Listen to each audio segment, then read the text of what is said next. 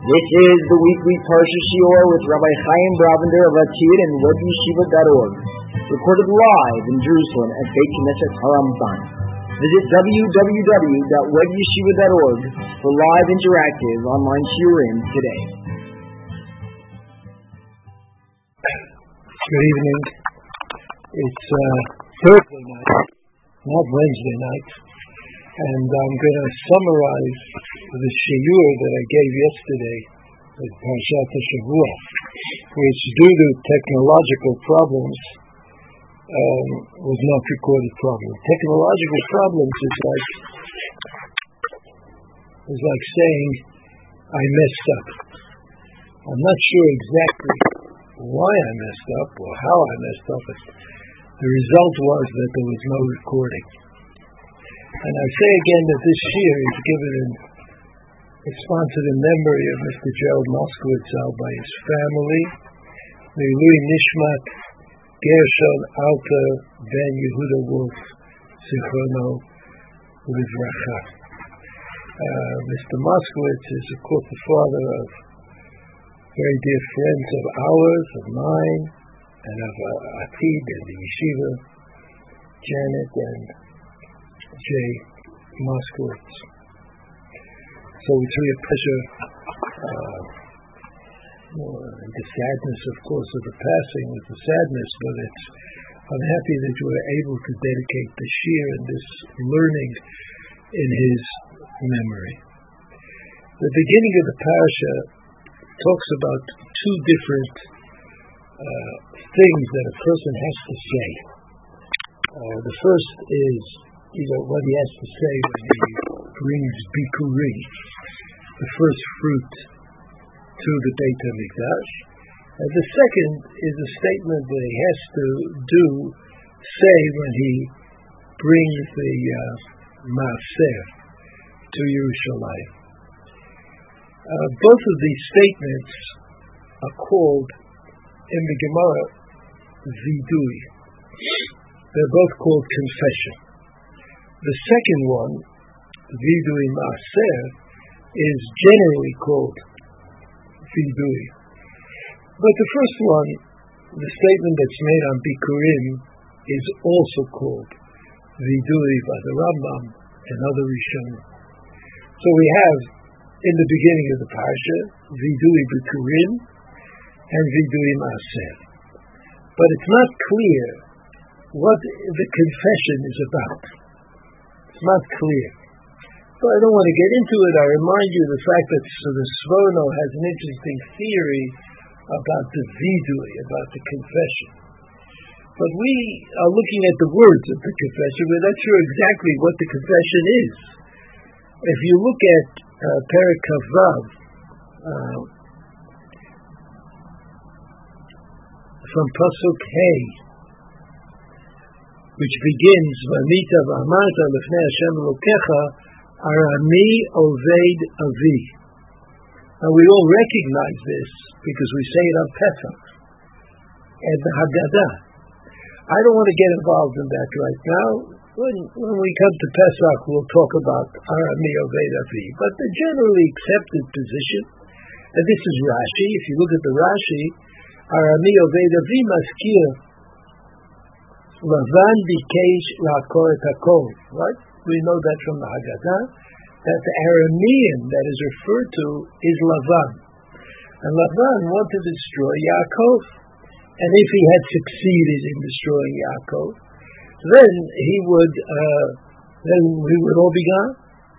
So that salvation came to us through the intervention of HaKadosh Baruch Hu. HaKadosh Baruch Hu made sure that we would uh, uh, make it, that Yaakov would be able to leave, and that he would go to Mitzrayim, Mitzrayim would become a great nation, and in, and then finally we would leave. So that's the confession that we make at uh, at the time of uh, of Vidui Bikurim. We bring the Bikurim to Beit HaMikdash, and we start talking about history, and that we know that we are the result of a long history, and and God uh, was devoted to us, took care of us, enabled us to uh, to continue, and uh, and move forward in uh, in history, in Jewish history. The vidui maaser is a little bit different. Vidui maaser, the confession that we say about the maaser, is a little bit different. But before we get to that, I want to just look at another Rashi. Rashi says about the words Arami Oved Avi.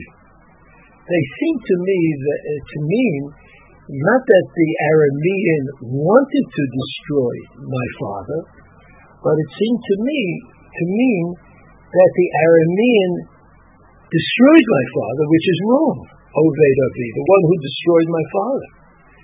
So Rashi, Rashi, in order to kind of deal with this problem, uh, reminds us of a, of, a, of a certain idea. And that idea is that Machshava K'maaseh. That when non-Jews think of doing something bad, they are treated as though they did do it bad, did do that bad thing. But the Jews, uh, if they just think, then they're not given, uh, they're not punishment for having, they're not punished for having thoughts that are unacceptable.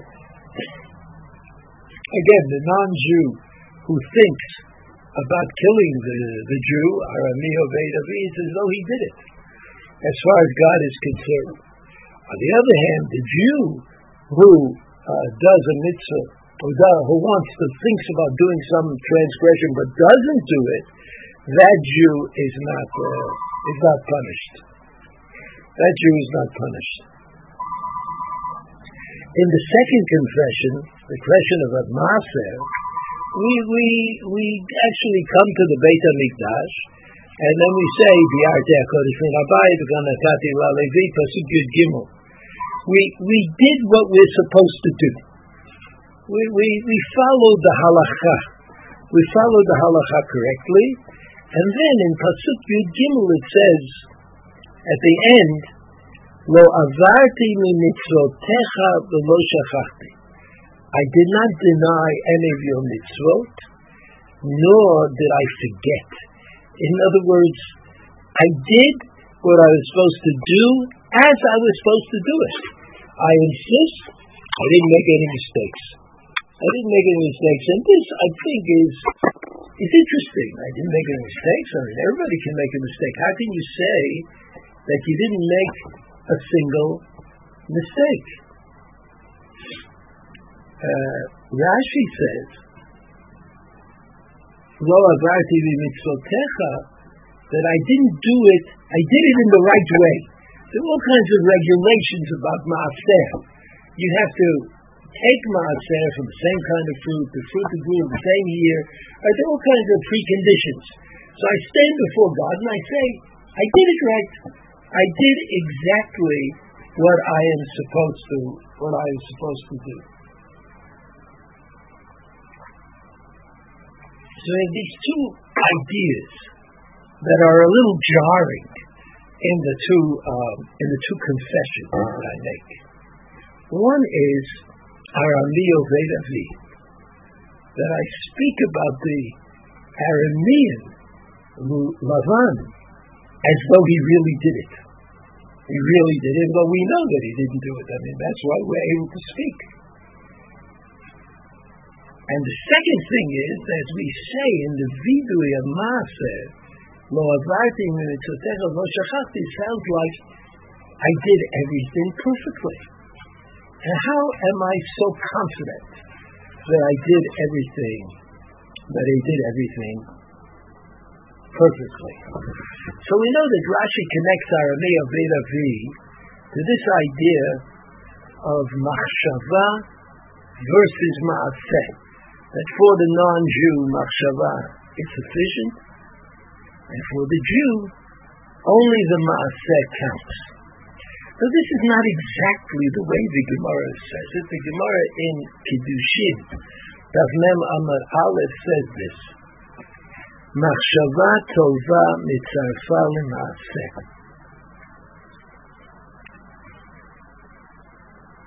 This is explained by Rabbi Yossi. אפילו חשב אדם לעשות מצווה ונאנס ולא עשה, מעלה עליו הכתוב כאילו עשה. מחשבה רעה, אין הקדוש ברוך הוא מצרפה למעשה. So Rabbi Yossi distinguishes, and he says, if I thought to do a mitzvah, and I go to do it, and then something happens to me, I fall into a hole, or I'm, I'm, I'm restricted in some way. So then HaKadosh Baruch Hu says that the machshava plus the intention to do the mitzvah, then you get credit for doing the mitzvah. But if you just do the as a machshava, just think of it, but you make no attempt to actually do the, the mitzvah itself, then you don't get credit for doing the mitzvah. As this reminds me of the position of the Rambam, which is something that you should all uh, remember, the position of the Rambam about vidui, about vidui connected to tshuva. The Rambam, as you know, seems to indicate that the mitzvah is called vidui, confession, but not tshuva. Tshuva is not a mitzvah. How did that work out? So if you look at the Rambam, the Chol Tshuva Perek Aleph Aleph, the Rambam says, Kol mitzvot shebatorah. Bein asay, bein lotasay. All the mitzvot, all the 613 mitzvot, im avar adam al mehem, if a person transgresses, bein bizadon, bein bishgaga, rather, it might be on purpose, it might be by accident. שיעשה תשובה וישוב מחטאו, חייב להתוודות. So the word chayav appears before the word litvadot. The word litvadot means to confess. But it doesn't say that, uh, that the chayav lachzor b'tshuva. On the other hand, the Rambam says, kishe tshuva v'yashuv mechet'o. That's what the Rambam says when a person does tshuva, in other words, the Rambam seems to indicate that for a person who is connected to the Torah, for a person who wants to keep the mitzvot, for a person who knows that his obligation, or for whom his obligations are clear, so that person, that person, uh, that person is going to do tshuva. You say, "Oy vey, like what did I do? How did I, did I allow myself to be this way. I've got to bring myself back to HaKadosh Baruch Hu. He doesn't need a, a mitzvah. He doesn't have to be commanded to do tshuva. There's no way that he could exist without doing tshuva. So the Rambam says, but you should know that when you do tshuva, when you do tshuva, you have to do vidui. You have to say the words. You say, I'm doing tshuva, this was my fate, this is what I'm going to do in the future, this is what I'm not going to do. I mean, that's called vidui.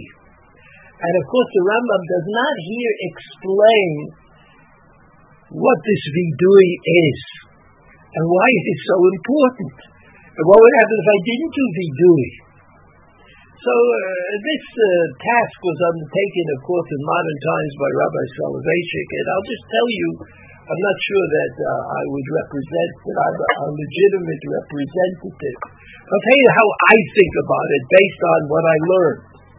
That the vidui, when you speak, you clarify your thoughts. Because in your mind, in your mind there are all sorts of ideas and all sorts of feelings, all sorts of things going on at the same time. And in your mind, I mean, the decision to make or to do tshuva, to repent, is probably accompanied by by all sorts of thoughts about how it wasn't so bad and that I'm not really a transgressor and you know all kinds of confusing thoughts which might modify or mitigate mitigate the fact that you that you want to do tshuva. But when you say do the vidui, when you say what it is you want to do, then there's absolute clarity. Then there's absolute clarity. So for the Jew, in general, the ma'aseh, the act is what determines the thought. Because we have so many things that we're thinking about, so many things that we are legitimately thinking about, that, that without the dibur, we can't really separate them out and say, this is what I'm doing, this is what I'm focusing on. And so the Gemara in Kiddushin says, when is machshava mitzaref l'maaseh? When does the machshava count even though you haven't done the maaseh? Oh, that's when you try to do the maaseh. That's the chidush in the Gemara in Kiddushin. That even though ordinarily you need the maaseh to clarify for yourself what it is you are actually thinking, going in the direction of the maaseh is actually enough. You go in that direction and you are able to mitzaref, that in heaven they mitzaref the machshava to the maaseh.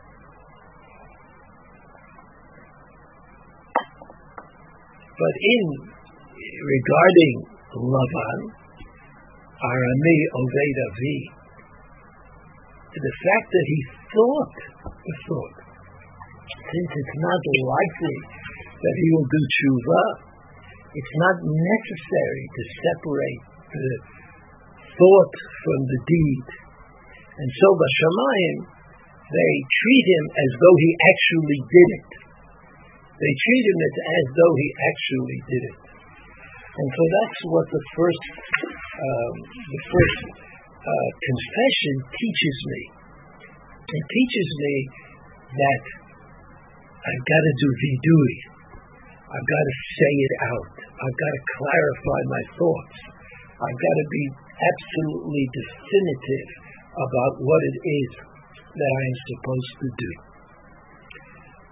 The second vidui, the second time, I say,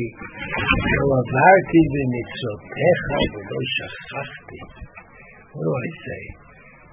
I say, look, I, I know that everybody is likely to make a mistake. I mean, when I say likely to make a mistake, I mean everybody is likely to do it imperfectly. You know, I mean, how many times do you sit on Shabbos and your children come home with a shiloh that you never heard of? You don't remember. You say, are we doing the right thing? Are we taking the soup out with the ladle in the right way? Are we making the coffee or the tea in the right way? Like these questions come up again and again. No matter how many times we've thought about that, it comes up again. So when you stand before HaKadosh Baruch Hu, when you stand HaKadosh Baruch Hu, you know, like people say, Al there's this vidui and that vidui, and somehow we're all happy when we say the vidui. We even sing. There's a tune that everybody says to say vidu when they confess before God. I mean, what are they so, so happy about? So I always think it's like, you know, you read the vidui, and they say, oh, not me, I didn't do that. And I didn't do that. I didn't do the other thing. But the vidui maase teaches us that it's, po- it's possible to mess up even when you think you did the perfect, you did it perfectly. So that the vidui and Yom Kippurim ultimately is not just about what we didn't do. It's not just about obligations that we didn't accept and about negatives that we somehow got ourselves into. Because I think most of us, thank God, are able to say, I'm not in this category, I'm not in that category. I try to be, to do what I'm supposed to do. But I try to avoid what there is to avoid. But you, you know. You know. And this is what I learned from Vidui Maaser. That even when, even when I do something, and I think I've done it right, I have to remain aware of the fact that I might do it wrong. That wanting to do it right and trying to do it right doesn't always produce produce right. So I've learned two things, two things about vidui, and two things about myself. First, I've learned, first I learned that machshava has to be clarified. My thoughts have to be clarified. And that's what vidui does in relationship to tshuva. And that's the principle that's brought down in the Gemara in Kiddushin and mentioned by Rashi here are the words Arami Oved Avi.